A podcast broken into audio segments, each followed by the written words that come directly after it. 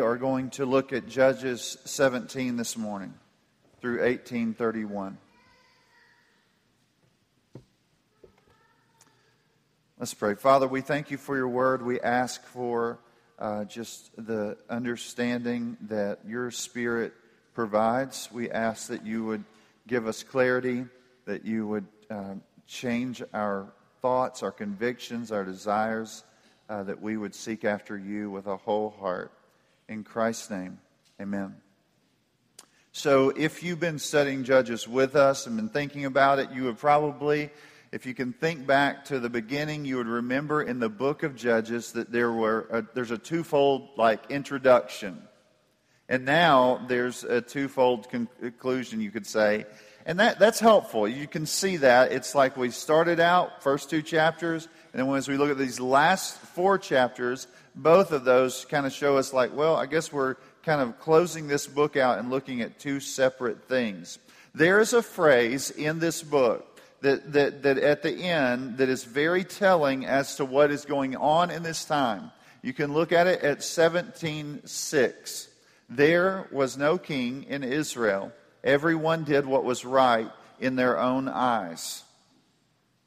It's a very shocking statement. You're like, why is that so shocking? Well, it is showing you the sign of the times. It de- reveals to you things about the times. One is is God was to be their king. And Israel has rejected God. Another thing is is it kind of preps you for the kingship. It's like getting you ready for uh, the king uh, to come and as you move to from Ruth to First Samuel, and you, you get into that time period where the kings uh, are introduced to us.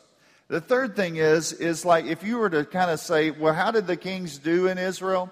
For the most part, they were helping Israel, guiding Israel towards rejecting God instead of obeying God. And so you see, Israel didn't need any help in moving that way. And so all those things kind of come to your mind. It's a very, uh, it's a concise statement, but it's a very telling statement. And hopefully uh, you'll just remember that as we move uh, through this. Now, I told you this conclusion is like part one, part two. 17 and 18, part one.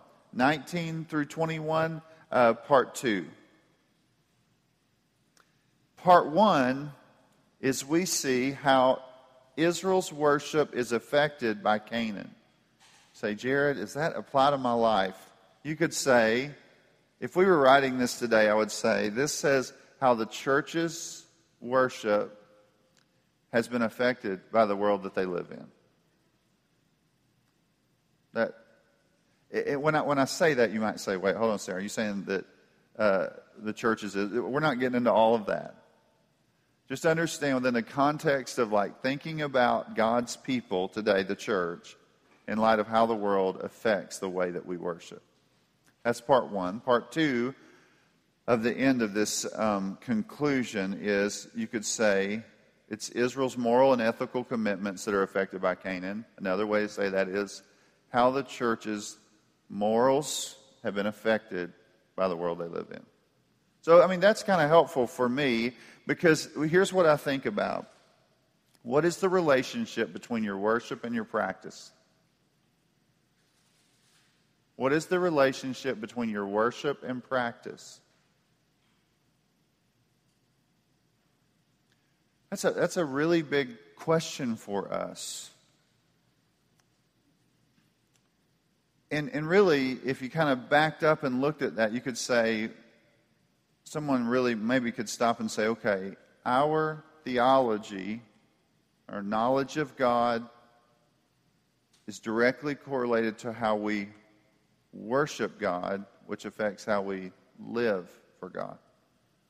And, and we just kind of, but again, sometimes, oftentimes, our worship practices is where theology is formed. And then our the life that we live, the life practice kind of flows out of that. So whatever we do in our worship affects how we live. So today we're looking at that theme of worship. The church's understanding of God reflects in their worship of God, which again impacts the way that they live. What we believe is encompassed in how we live our lives, kind of. And some people would say something like, Our theology is seen in our doxology, our praise to God. You want to think about that because Israel had a real big problem of bringing in the idols of their age, the thinking, and all the stuff that was going on in that period in Canaan. They wanted to bring that into their worship is kind of what happened. They were trying to merge, check this out, just kind of thinking, you're t- trying to think through this heavenly doctrine with man made religion, trying to merge them, trying to bring them together. It'd be very similar to someone, I don't know, maybe the idea of merging, like what you hear in our culture, maybe sometimes God and country. You want the worship of God somehow to be bridged together and melted together with like love of country or something like that. So that you kind of get those two confused and you wake up one day and say, I don't even see any separation. Or, you know, like, I'm just trying to give you a way to like understand how that could happen. Why did that happen? Why did they start? Why did they get there? How did they get there? They got there because God said, Go into that place that I've given you, that land, and drive those people out. He said, Get them out. And when he said, Get them out, they did not drive them out. And he said, If you do not drive them out, you will, they will become thorns to you. You will, if you do not get them out, you will begin not you will not only not like be able to drive them out, you will actually become like them. Some of you will be totally immersed in them. You will begin to act and worship and do as they do. So, every Christian can guard against their worship, or guard their worship, you might say, by being committed rightly to understanding the truth about God and by practicing the truth about God in the way that they worship Him in all of life. So let's look at that. You ready? Chapter 17, verse 1. There is a man in the hill country of Ephraim whose name was Micah. Micah does what? he steals his mom's money, her silver. 1,100 pieces, large amount. She utters a curse Curse the one who steals my silver. It's no small curse. It's a big enough curse, I think, to frighten him. She spoke it in his ears. Micah, curse that one. You know, I mean, maybe you met, like, maybe something's happened to you and, and you're, you know, you pull your kid aside and it's like, that person. Maybe you wouldn't say something like, We'll get them someday. Maybe she had said, Micah, go find that person. That person that you have cursed, Mom, was me. I took your silver. Now, this is weird. His mother says, Blessed be my son by the Lord and he brought back the silver. What a blessing. You robbed me. You brought it back. Oh.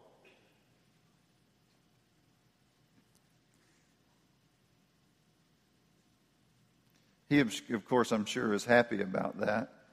One author said a condemning and punishing parent hurts a child, but so does an excusing one her parenting helps you understand who Micah is. And sometimes you'll meet somebody like that. Their kid could be a total, I mean, you just think, are you that blind of what's taking place? Can you really not see?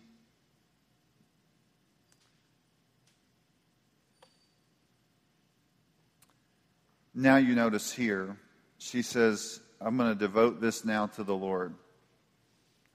But guess how much she gives? 200 pieces.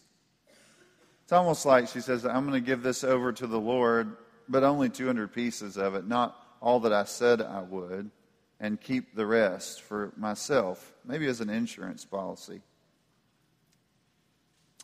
The, the, the, the, the stuff that she gives over to the Lord is going to be taken to a silversmith to make a carved image.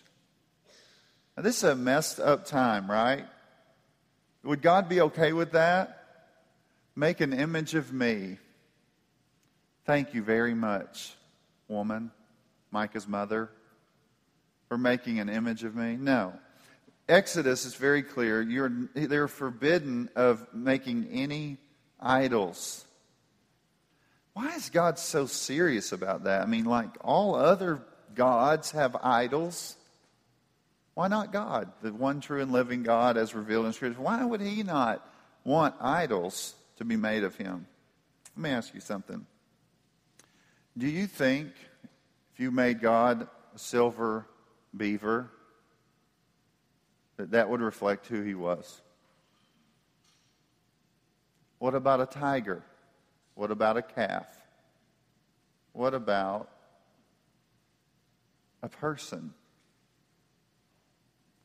But wait, hold on a second. What if you made a calf smiling? A happy one? Would he like that?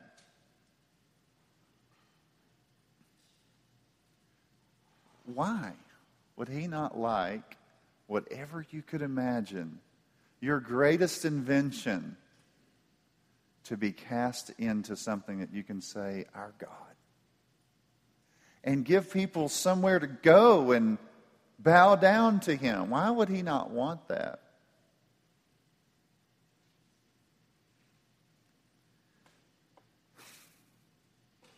We, we have a dangerous thing of like not if we were to build something like that one people would start worshiping that thing but two it would give people a visible example of what who God was and how is He going to be encapsulated in His creation? How could you take something that He created all of these things and resemble Him as creator? How could He be brought to that level? That's what people do. When they come up with their own gods, they bring down God to a manageable level. He is outside of His creation. He is the one who made it all. No aspect of it or the human imagination could encompass who he is. So he says, No, you will not make an idol.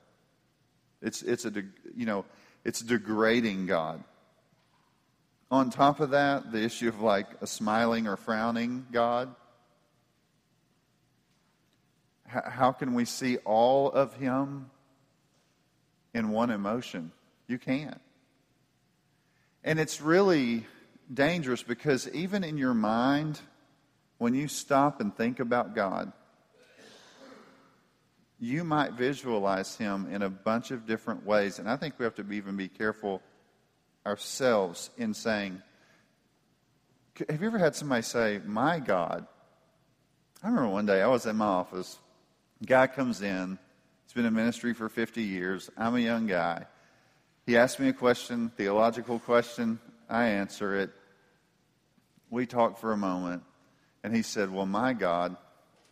I was like, Whoa, Tiger, get out of my office. I don't want it to fall in on you. You know, but I just, there was a part of me that wanted to say, My God, the God that you created, the God that you designed, the God that you have said this way is. I clearly articulated a biblical teaching that is there, that you see. It's very clear. Your God, there is only one God, and he has spoken. I don't care about what you have imagined him to be. He is not an idol for you to fashion into your image. You don't own him. He is not in your box. It's not your God in that sense. You do not control him. He is greater than you, bigger than you, and He has spoken, and you are to be silent. Don't speak to me about your God in that way. You do not possess Him, you did not create Him. And don't mess with Him. Don't bring Him down to your level. Do not fashion Him into your image. He is not yours in that sense. You do not push Him around. Say, Jared, is that a big deal? Yes, it's a big deal. Because these people are now saying, we are going to make God into an image that would be fitting for Him. The most priceless thing we have, silver. We'll take a little of our silver, make Him into this image, we'll bow down to this. We will set this up as a place for worship. That's what happens. After visualizing the way in which they wanted to demonstrate who God was, as if He would be pleased with something that He created, fully demonstrating who He was. Then they decide to set up a worship spot. Is this okay? No, it's not okay. God had said there, were to be, there was to be a tabernacle where his presence would dwell among the people. The place would be de- designated the place as long as his cloud was hovering over it. When he moved, it moved. They decide to set up a, a new place with all of this stuff, this breastplate and the ephod, all this, that, that, that, that little thing that they would wear, all that stuff would be set up. We would have our own priest, our own idol. All of this stuff is a total rejection of God's design. Obedience to God's commands is how to approach and worship Him. There's no other option. It's, they don't just like create a God in their minds and say, well, this is who He is. That's why I've met people before.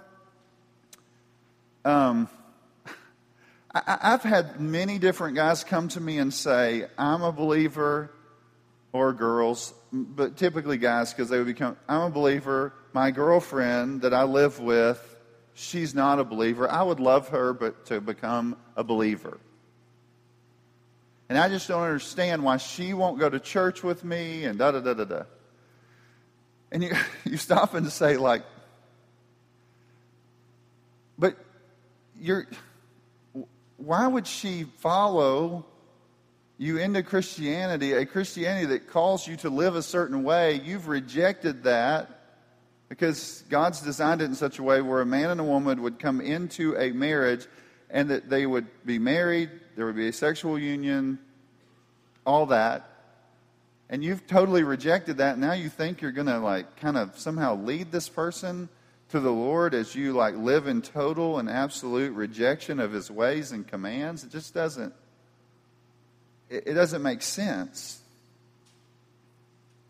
So it's almost like there's this corrupt view of God which leads to a corrupt worship.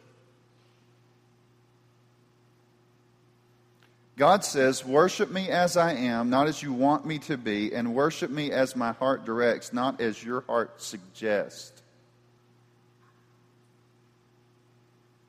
We don't get to just make it up as we go. The religions of the world, they have made it up. That's why earthly, earthly religion that comes up from man looking up to God looks radically different than heavenly religion that comes down from God to man.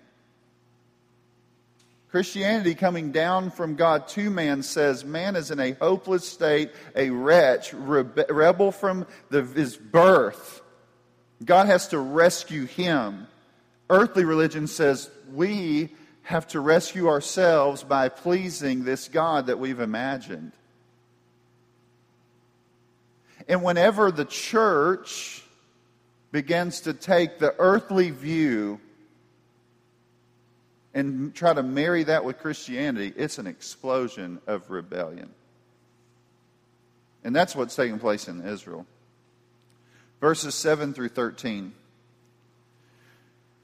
So Micah, just as a side note, he, he like picks one of his sons to be his priest. God had designated one of the tribes, the, the tribe of uh, Levi, to be the priestly tribe. He had already kind of like bypassed that. And now this Levite shows up to his house who's been sojourning, and he decides, wouldn't it be better to maybe do the way God said and go ahead and add this guy into my house. I've created my own worship site. I've created my own place to, to, to um, or idols to worship. And now I need a priest to do that. And I, surely it'd probably be better to pick one that God was about rather than just what I had designed on my own. So he calls this priest uh, to come and he promises him a living. Again, the priest is one of those who he should have been serving in the place where he was born. Again, with Israel, we can't really say it's one to one. I mean, the church and you know all that stuff. We could just say in Israel, he was supposed to grow up. He was supposed to serve where he was. He decides to move and, and kind of go on his way. He finds this man who is who is doing worship in a in a false way, and he joins him. That's the picture.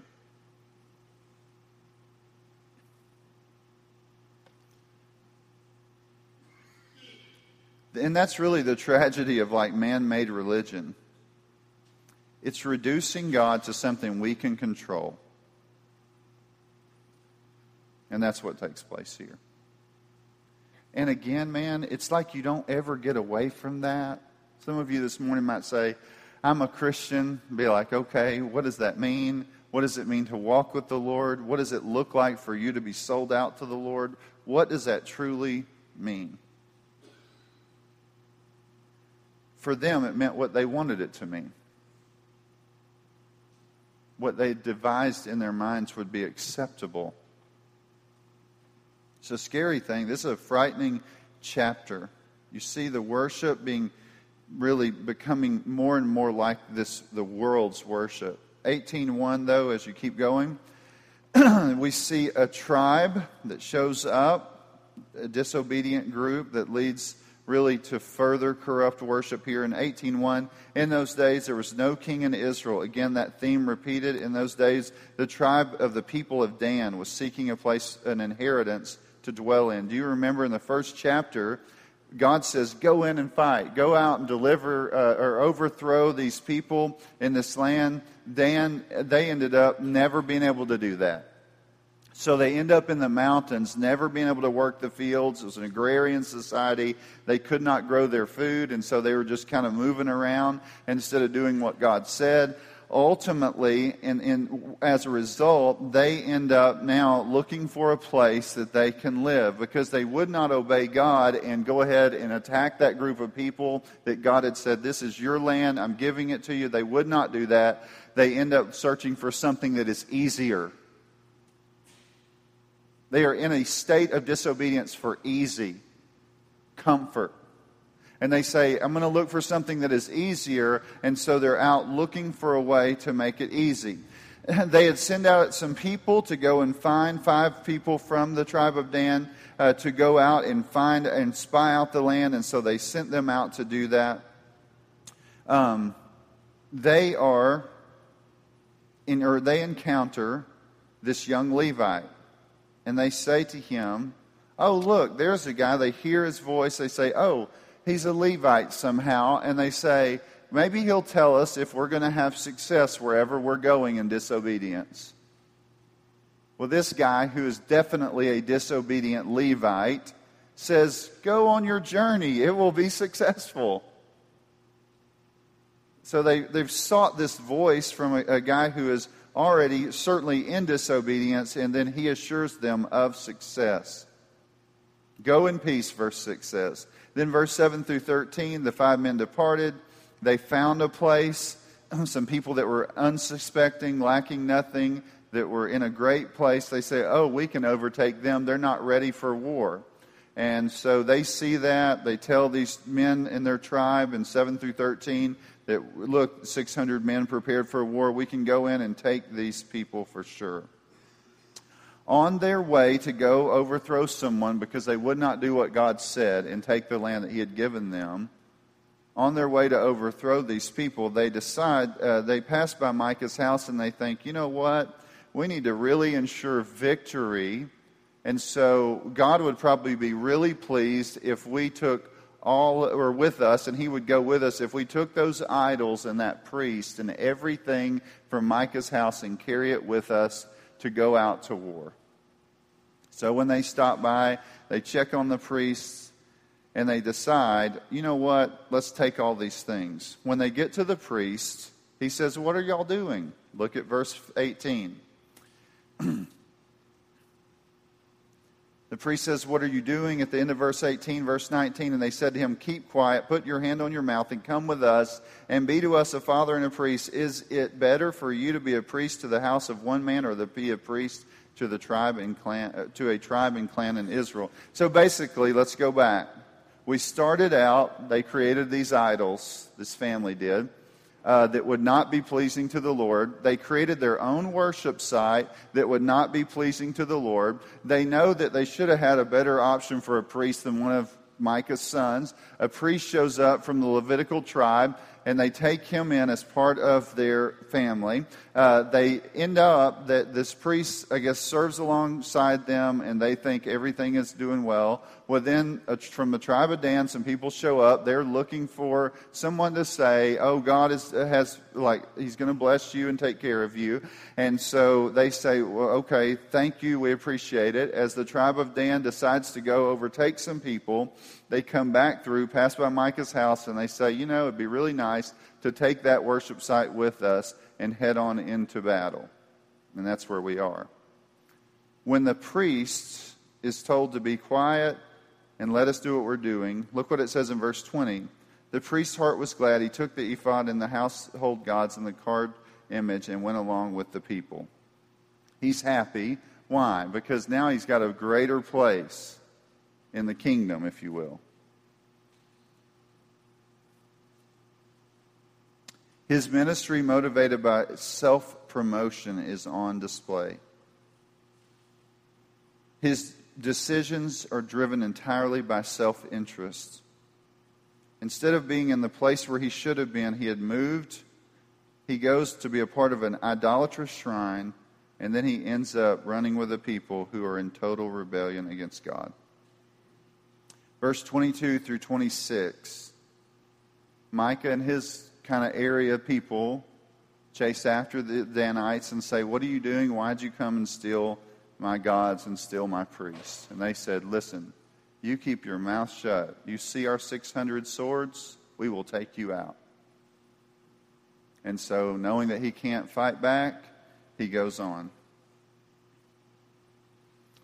So, we see in Israel right now people creating a God in their image, creating worship for themselves, and then believing multiple tribes believing that this somehow would get them in the right place with God.